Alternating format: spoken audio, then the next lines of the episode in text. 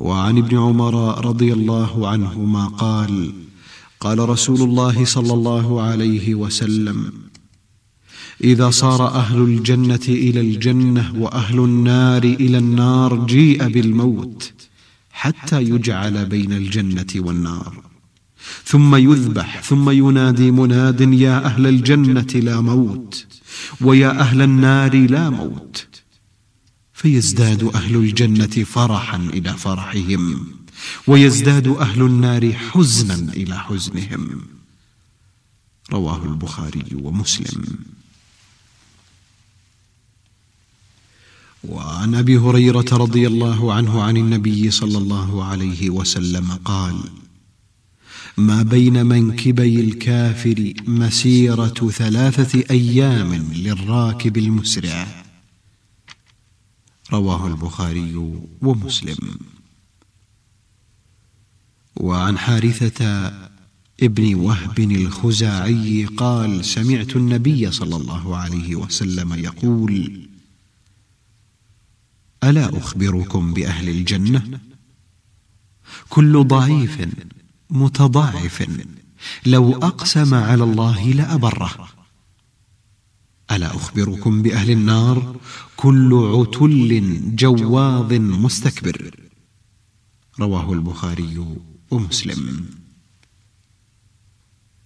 وعن عبد الله بن زمعة أنه سمع النبي صلى الله عليه وسلم يخطب وذكر الناقة والذي عقر فقال رسول الله صلى الله عليه وسلم إذ انبعث أشقاها. انبعث لها رجل عزيز عارم منيع في رهطه مثل أبي زمعة. وذكر النساء فقال يعمد أحدكم يجلد امرأته جلد العبد فلعله يضاجعها من آخر يومه. رواه البخاري ومسلم. عن سهل بن سعد رضي الله عنه قال قال رسول الله صلى الله عليه وسلم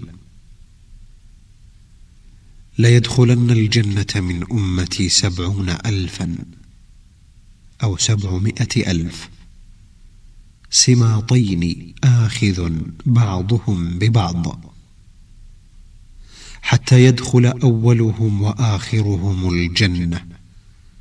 ووجوههم على صورة القمر ليلة البدر. أخرجه البخاري.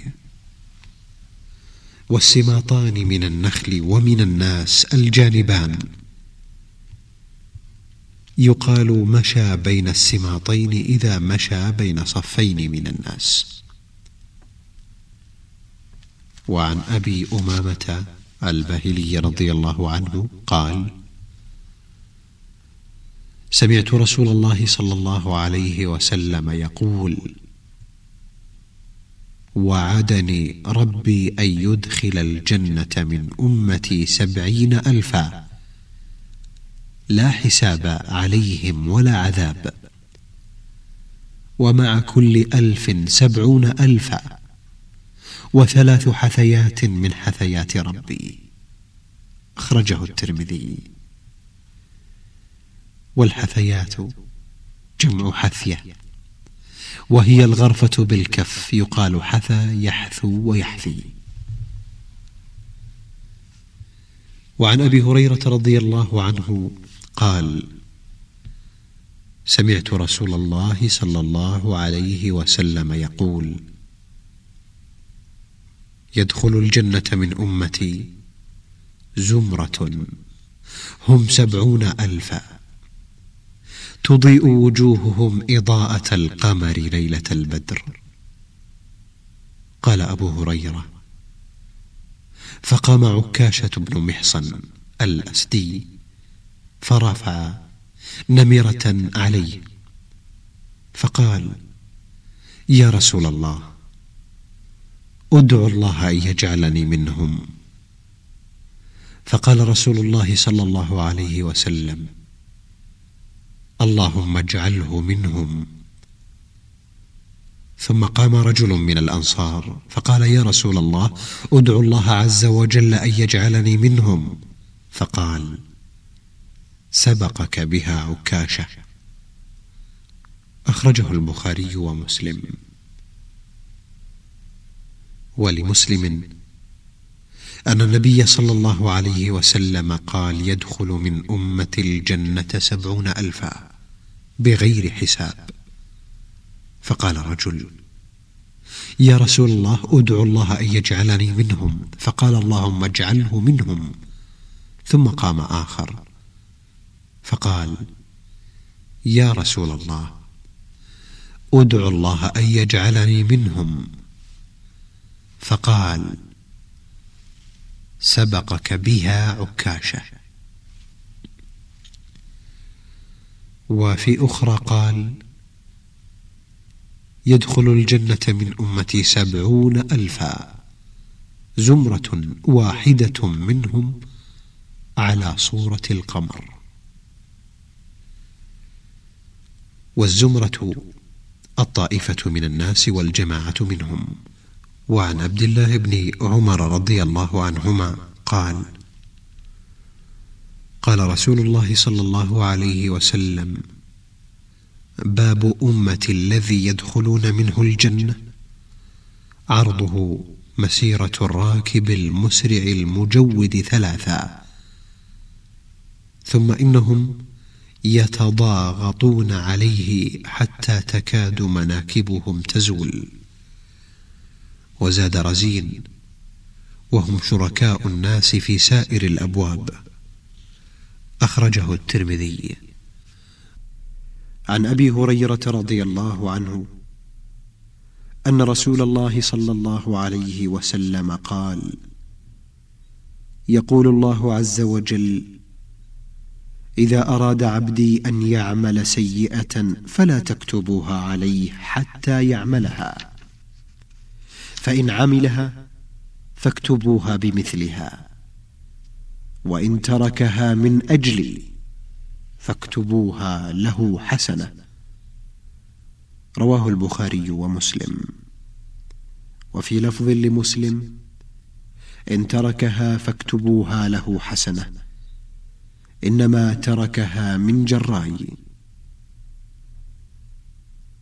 ومعنى جراي أي من أجلي. وعن أبي هريرة رضي الله عنه أن رسول الله صلى الله عليه وسلم قال لو يعلم المؤمن ما عند الله من العقوبة ما طمع بجنته أحد. ولو يعلم الكافر ما عند الله من الرحمة ما قنط من رحمته أحد. رواه مسلم. وعن أبي ذر رضي الله عنه قال قرأ رسول الله صلى الله عليه وسلم. هل أتى على الإنسان حين من الدهر حتى ختمها؟ ثم قال إني أرى ما لا ترون وأسمع ما لا تسمعون. أطت السماء وحق لها أن تئط. ما فيها موضع قدم إلا ملك واضع جبهته ساجدا لله. والله لو تعلمون ما أعلم لضحكتم قليلا ولبكيتم كثيرا. وما تلذذتم بالنساء على الفرش ولخرجتم إلى الصعودات تجأرون إلى الله. رواه البخاري. وعن أنس رضي الله عنه قال خطب رسول الله صلى الله عليه وسلم خطبة ما سمعت مثلها قط. فقال لو تعلمون ما أعلم لضحكتم قليلا ولبكيتم كثيرا. فغطى أصحاب رسول الله صلى الله عليه وسلم وجوههم لهم خنين. رواه البخاري ومسلم. وفي رواية بلغ رسول الله صلى الله عليه وسلم عن أصحابه شيء فخطب فقال عرضت علي الجنة والنار فلم أرك اليوم في الخير والشر ولو تعلمون ما أعلم لضحكتم قليلا ولبكيتم كثيرا فما أتى على أصحاب رسول الله صلى الله عليه وسلم يوم أشد منه غطوا رؤوسهم ولهم خنين. وعن أبي هريرة رضي الله عنه عن رسول الله صلى الله عليه وسلم أنه قال قال الله عز وجل أنا عند ظن عبدي بي وأنا معه حيث يذكرني. رواه البخاري ومسلم.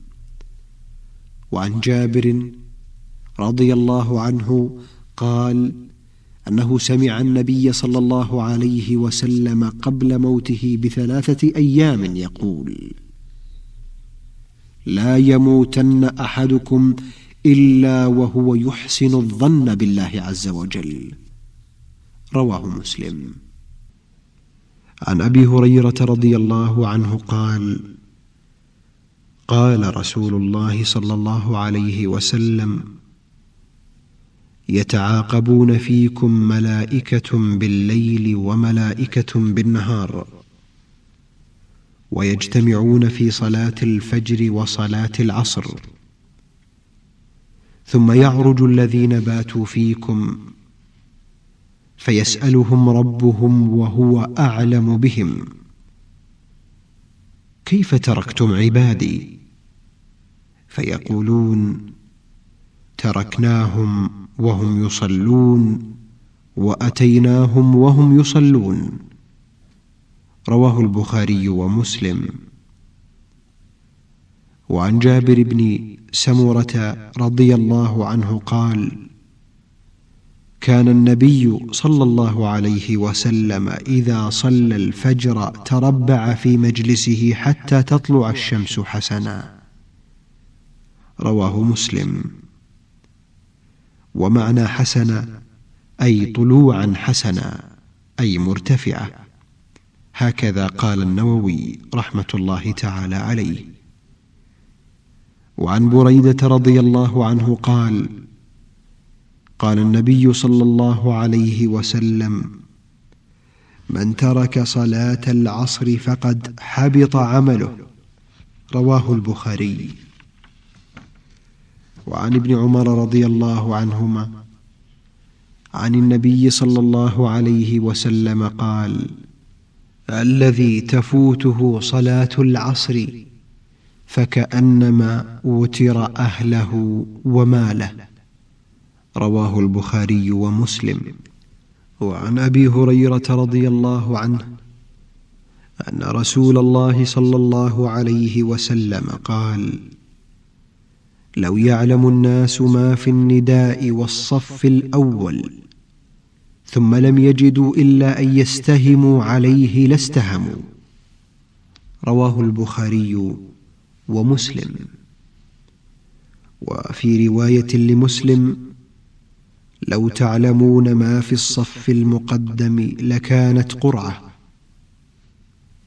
وعن أبي هريرة رضي الله عنه قال قال رسول الله صلى الله عليه وسلم خير صفوف الرجال أولها وشرها آخرها وخير صفوف النساء آخرها وشرها أولها. رواه مسلم. وعن أنس رضي الله عنه قال قال رسول الله صلى الله عليه وسلم سووا صفوفكم فإن تسوية الصف من تمام الصلاة. رواه البخاري ومسلم. وفي رواية للبخاري فإن تسوية الصفوف من إقامة الصلاة. وعن جابر بن سمرة رضي الله عنه قال خرج علينا رسول الله صلى الله عليه وسلم فقال ألا تصفون كما تصف الملائكة عند ربها؟ فقلنا يا رسول الله وكيف تصف الملائكة عند ربها؟ قال يتمون الصفوف الأول. ويتراصون في الصف. رواه مسلم.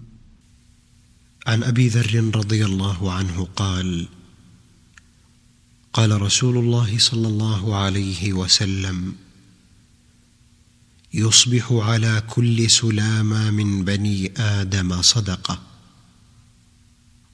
تسليمه على من لقي صدقة. وأمره بالمعروف صدقة. ونهيه عن المنكر صدقة. وإماطة الأذى عن الطريق صدقة. وبضعة أهله صدقة. ويجزئ من ذلك ركعتان من الضحى. زاد في رواية قالوا يا رسول الله أحدنا يقضي شهوته فتكون له صدقة؟ قال أرأيت لو وضعها في غير حلها ألم يكن يأثم؟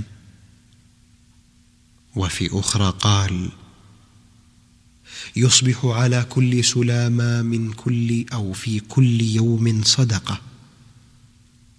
فله بكل صلاة صدقة وصيام صدقة وتسبيح صدقة وتكبير صدقة وتحميد صدقة.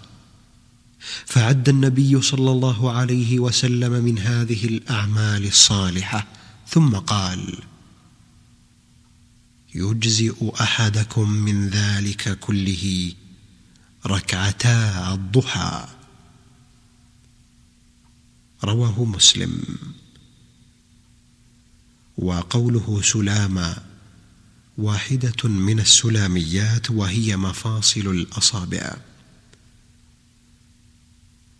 وعن بريدة رضي الله عنه قال سمعت رسول الله صلى الله عليه وسلم يقول في الإنسان ثلاثمائة وستون مفصلا. فعليه أن يتصدق عن كل مفصل منه بصدقة. قالوا ومن يطيق ذلك يا نبي الله؟ قال النخاعة في المسجد تدفنها والشيء تنحيه عن الطريق فإن لم تجد فركعتا الضحى تجزئك. أخرجه أبو داود. وإسناده صحيح. وعن أبي ذر وأبي الدرداء رضي الله عنهما عن رسول الله صلى الله عليه وسلم عن الله تبارك وتعالى أنه قال ابن آدم اركع لي أربع ركعات من أول النهار أكفك آخرة. أخرجه الترمذي. وهو حديث حسن. وعن نعيم أو نعيم ابن حمار رضي الله عنه قال سمعت رسول الله صلى الله عليه وسلم يقول قال الله عز وجل يا ابن آدم لا تعجز من أربع ركعات في أول نهارك. أكفك آخرة. أخرجه أبو داود وهو حديث حسن. وعن أبي هريرة رضي الله عنه أن رسول الله صلى الله عليه وسلم قال من حافظ على شفعة الضحى غفرت له ذنوبه وإن كانت مثل زبد البحر. أخرجه الترمذي والمقصود صلاة الضحى. عن البراء بن عازب رضي الله عنه قال قال النبي صلى الله عليه وسلم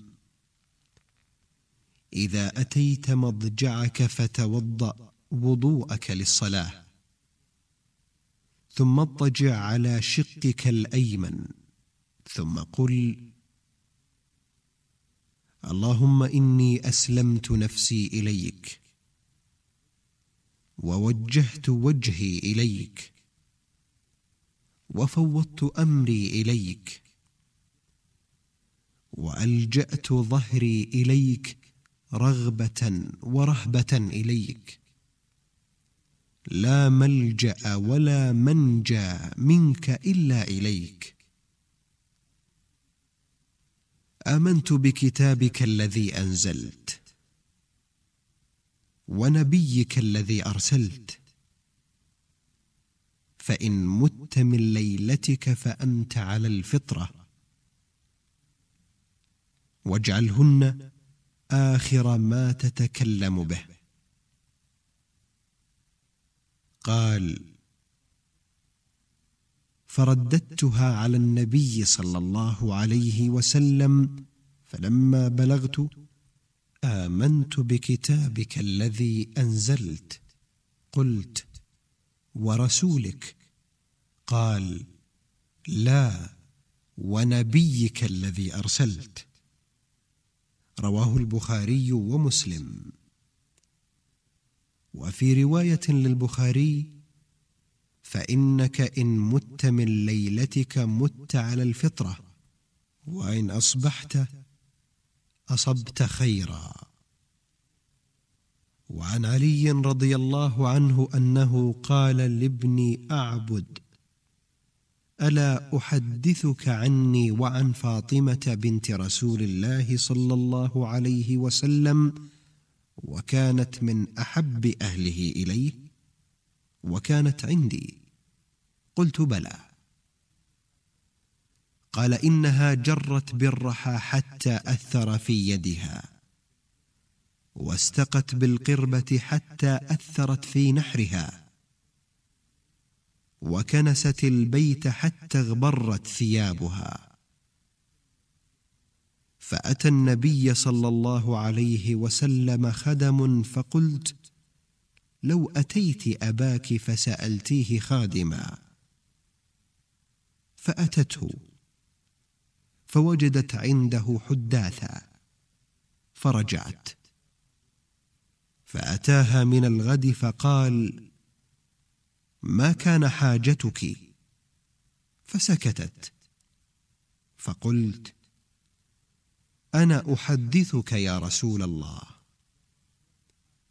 جرت بالرحى حتى أثرت في يدها. وحملت بالقربة حتى أثرت في نحرها. فلما أن جاء الخدم أمرتها أن تأتيك فتستخدمك خادما يقيها حر ما هي فيه. قال اتق الله يا فاطمة وأدي فريضة ربك واعملي عمل أهلك. فإذا أخذت مضجعك فسبحي ثلاثا وثلاثين. واحمدي ثلاثا وثلاثين. وكبري اربعا وثلاثين. فتلك مئة. فهي خير لك من خادم. قالت رضيت عن الله وعن رسوله.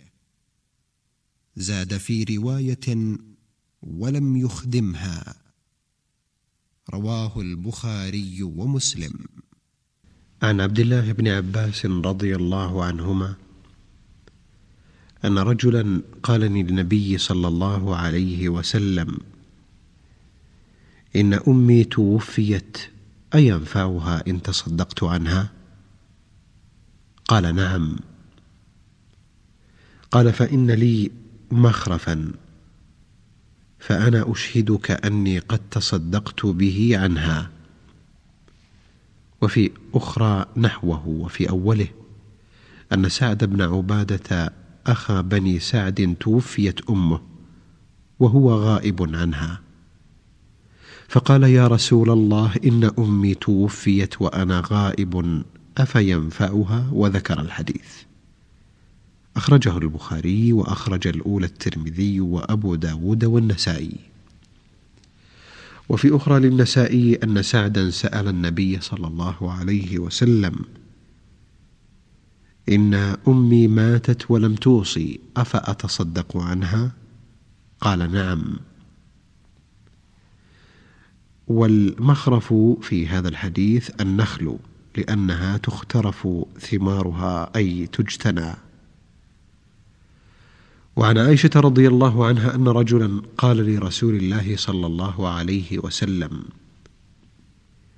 إن أمي افتلتت نفسها وأظنها لو تكلمت تصدقت فهل لها أجر إن تصدقت عنها؟ قال نعم وفي رواية افتلتت نفسها ولم توصي وذكر نحوه أخرجه الجماعة إلا الترمذي وافتلتت نفسها افتلتت نفس فلان أي مات فجأة كأن نفسه أخذت فلتة. وعن سعد بن عبادة رضي الله عنه قال قلت يا رسول الله إن أمي ماتت فأي الصدقة أفضل؟ قال الماء. فحفر بئرا وقال هذه لأم سعد. أخرجه أبو داود والنسائي. وعن أبي هريرة رضي الله عنه أن رجلا قال للنبي صلى الله عليه وسلم إن أبي مات ولم يوصي أفينفعه أن أتصدق عنه؟ قال نعم أخرجه مسلم وزاد النسائي فيه وترك مالا. وعن سعيد بن عمرو بن شرحبيل بن سعيد بن سعد بن عبادة عن أبيه عن جده قال خرج سعد بن عبادة مع النبي صلى الله عليه وسلم في بعض مغازيه وحضرت أمه الوفاة بالمدينة فقيل لها أوصي. فقالت فيما أوصي؟ المال مال سعد. فتوفيت قبل أن يقدم سعد فلما قدم ذكر ذلك له فقال يا رسول الله هل ينفعها أن أتصدق عنها؟ فقال النبي صلى الله عليه وسلم نعم. فقال سعد حائط كذا وكذا صدقة عنها لحائط سماه أخرجه الموطأ والنسائي والحائط البستان من النخيل.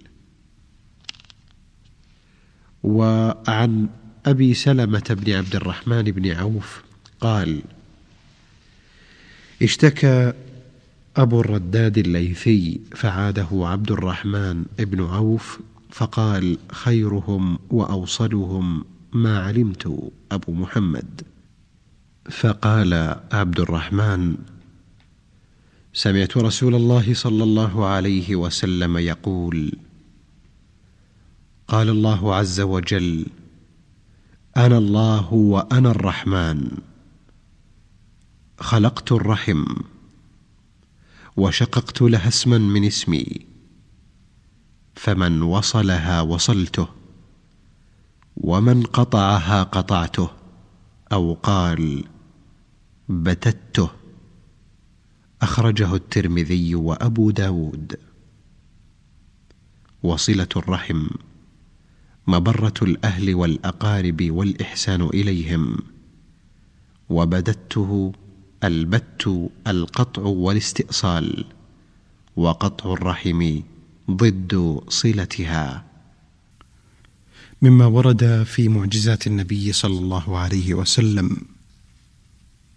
حديث أبي حميد الساعدي رضي الله عنه قال غزونا مع النبي صلى الله عليه وسلم غزوة تبوك فلما جاء وادي القرى إذا امرأة في حديقة لها فقال النبي صلى الله عليه وسلم لأصحابه أخرصوا.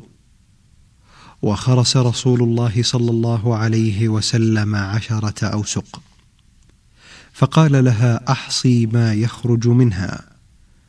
فلما أتينا تبوك قال أما إنها ستهب الليلة ريح شديدة فلا يقومن أحد ومن كان معه بعير فليعقله. فعقلناها وهبت ريح شديدة فقام رجل فألقته بجبل طيء. وأهدى ملك أيلة للنبي صلى الله عليه وسلم بغلة بيضاء وكساه بردا وكتب له ببحرهم. فلما أتى وادي القرى قال للمرأة كم جاء حديقتك؟ قالت عشرة أوسق. خرص رسول الله صلى الله عليه وسلم. فقال النبي صلى الله عليه وسلم إني متعجل إلى المدينة. فمن أراد منكم أن يتعجل معي فليتعجل. فلما أشرف على المدينة قال هذه طابة. فلما رأى احدا قال هذا جبيل يحبنا ونحبه. ألا أخبركم بخير دور الأنصار؟ قالوا بلى. قال دور بني النجار. ثم دور بني عبد الأشهل. ثم دور بني ساعدة. أو دور بني الحارث بن الخزرج. وفي كل دور الأنصار يعني خيرا. رواه البخاري ومسلم. وعن ابن عمر رضي الله عنهما قال سمعت رسول الله صلى الله عليه وسلم قال بين أنا نائم اتيت بقدح لبن فشربت حتى إني لارى الري يخرج من أظفاري أو يخرج في أظفاري. ثم أعطيت فضلي عمر بن الخطاب. قالوا فما أولته يا رسول الله؟ قال العلم. وعن أبي هريرة رضي الله عنه قال سمعت النبي صلى الله عليه وسلم يقول بين أنا نائم رأيتني على قليب عليها دلو فنزعت منها ما شاء الله ثم أخذها ابن أبي قحافة فنزع بها ذنوبا أو ذنوبين وفي نزعه ضعف والله يغفر له ضعفه ثم استحالت غربا فأخذها ابن الخطاب فلم أر عبقريا من الناس ينزع نزع عمر حتى ضرب الناس بعطن رواه البخاري ومسلم. عن ابن عمر رضي الله عنهما أن رسول الله صلى الله عليه وسلم مر على رجل من الأنصار وهو يعظ أخاه في الحياء. فقال رسول الله صلى الله عليه وسلم دعه فإن الحياء من الإيمان. متفق عليه. عن عمران بن حسين رضي الله عنهما قال قال رسول الله صلى الله عليه وسلم الحياء لا يأتي إلا بخير. متفق عليه. أو قال الحياء كله خير. وفي رواية لمسلم الحياء خير كله. عن أبي هريرة رضي الله عنه أن رسول الله صلى الله عليه وسلم قال الإيمان بضع وسبعون أو بضع وستون شعبة فأفضلها قول لا إله إلا الله وأدناها إماطة الأذى عن الطريق والحياء شعبة من الإيمان متفق عليه. عن أبي سعيد الخدري رضي الله عنه قال كان رسول الله صلى الله عليه وسلم أشد حياء من العذراء في خدرها. فإذا رأى شيئا يكرهه عرفناه في وجهه. متفق عليه. عن عبد الله بن عمرو بن العاص رضي الله عنهما أن رسول الله صلى الله عليه وسلم قال أربع من كن فيه كان منافقا خالصا. ومن كانت فيه خصلة منهن؟ كانت فيه خصلة من النفاق حتى يدعها. إذا اؤتمن خان وإذا حدث كذب وإذا عاهد غدر وإذا خاصم فجر.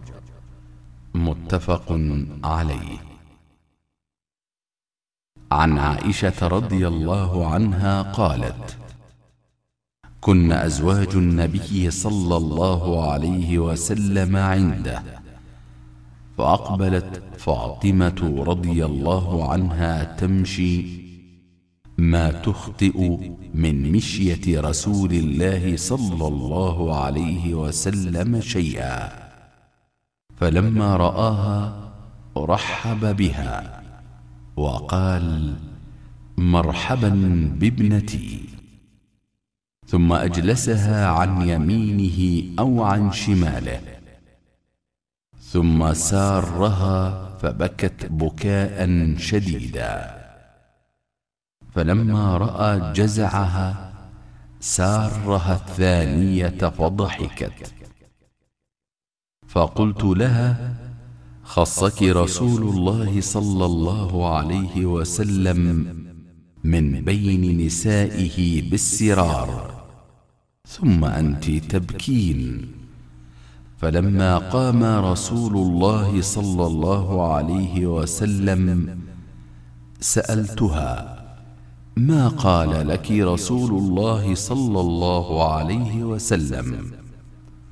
قالت ما كنت لأفشي على رسول الله صلى الله عليه وسلم سره فلما توفي رسول الله صلى الله عليه وسلم قلت عزمت عليك بما لي عليك من الحق لما حدثتني ما قال لك رسول الله صلى الله عليه وسلم. فقالت أما الآن فنعم. أما حين سارني في المرة الأولى فأخبرني أن جبريل كان يعارضه القرآن في كل سنة مرة أو مرتين وأنه عارضه الآن مرتين. وإني لا أرى الأجل إلا قد اقترب. فاتق الله واصبري. فإنه نعم السلف أنا لك. فبكيت بكائي الذي رأيت. فلما رأى جزعي سارني الثانية فقال يا فاطمة أما ترضين أن تكوني سيدة نساء المؤمنين؟ أو سيدة نساء هذه الأمة. فضحكت ضحك الذي رأيت. متفق عليه. وهذا لفظ مسلم. وعن ثابت عن أنس رضي الله عنه قال أتى علي رسول الله صلى الله عليه وسلم وأنا ألعب مع الغلمان. فسلم علينا فبعثني في حاجة فأبطأت على أمي. فلما جئت قالت ما حبسك؟ فقلت بعثني رسول الله صلى الله عليه وسلم لحاجة. قالت ما حاجته؟ قلت إنها سر. قالت لا تخبرن بسر رسول الله صلى الله عليه وسلم أحدا. قال أنس والله لو حدثت به أحدا لحدثتك به يا ثابت. رواه مسلم وروى البخاري بعضه مختصرا. عن أبي هريرة رضي الله عنه أن رسول الله صلى الله عليه وسلم قال آية المنافق ثلاث إذا حدث كذب وإذا وعد أخلف وإذا اؤتمن خان. متفق عليه. زاد في رواية لمسلم وإن صام وصلى وزعم أنه مسلم. عن جابر رضي الله عنه قال قال لي النبي صلى الله عليه وسلم لو قد جاء مال البحرين أعطيتك هكذا وهكذا وهكذا فلم يجئ مال البحرين حتى قبض النبي صلى الله عليه وسلم. فلما جاء مال البحرين أمر أبو بكر رضي الله عنه فنادى من كان له عند رسول الله صلى الله عليه وسلم عدة أو دين فليأتنا. فأتيته وقلت له إن النبي صلى الله عليه وسلم قال لي كذا وكذا. فحثى لي حثية فعددتها فإذا هي خمسمائة فقال لي خذ مثليها متفق عليه. عن عبد الله بن عمرو بن العاص رضي الله عنهما قال قال لي رسول الله صلى الله عليه وسلم يا عبد الله لا تكن مثل فلان. كان يقوم الليل فترك قيام الليل. متفق عليه. عن عدي بن حاتم رضي الله عنه قال قال رسول الله صلى الله عليه وسلم اتقوا النار ولو بشق تمرة. فمن لم يجد فبكلمة طيبة. متفق عليه. عن أبي هريرة أن النبي صلى الله عليه وسلم قال والكلمة الطيبة صدقة. متفق عليه. عن أبي ذر رضي الله عنه قال قال لي رسول الله صلى الله عليه وسلم لا تحقرن من المعروف شيئا ولو أن تلقى أخاك بوجه طلق. رواه مسلم.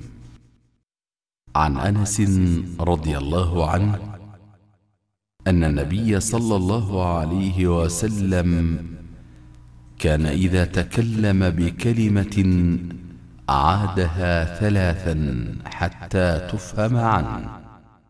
وإذا أتى على قوم فسلم عليهم سلم عليهم ثلاثا.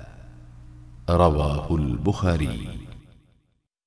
عن عائشة رضي الله عنها قالت كان كلام رسول الله صلى الله عليه وسلم كلاما فصلا يفهمه كل من يسمعه.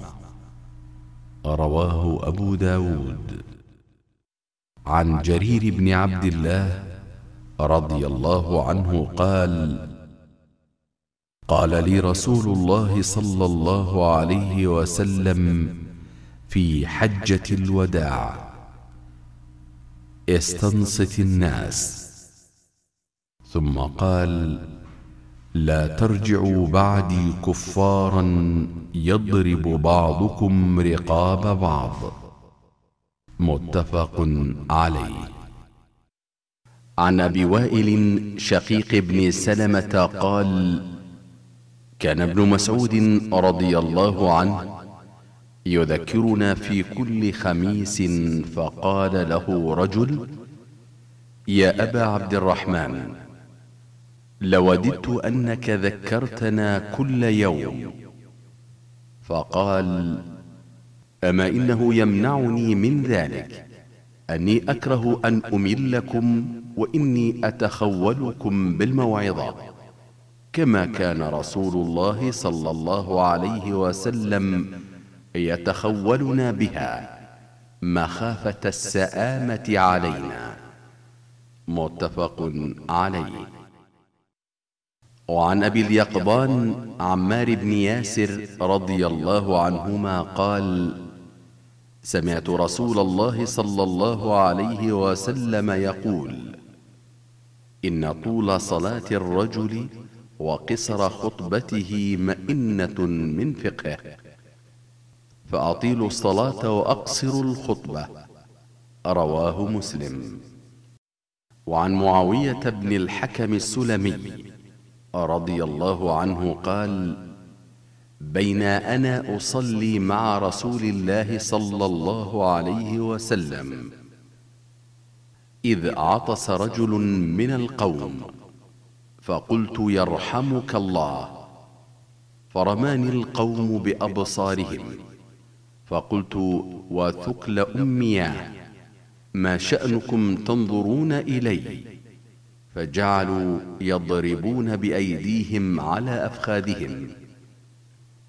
فلما رأيتهم يصمتونني لكني سكت.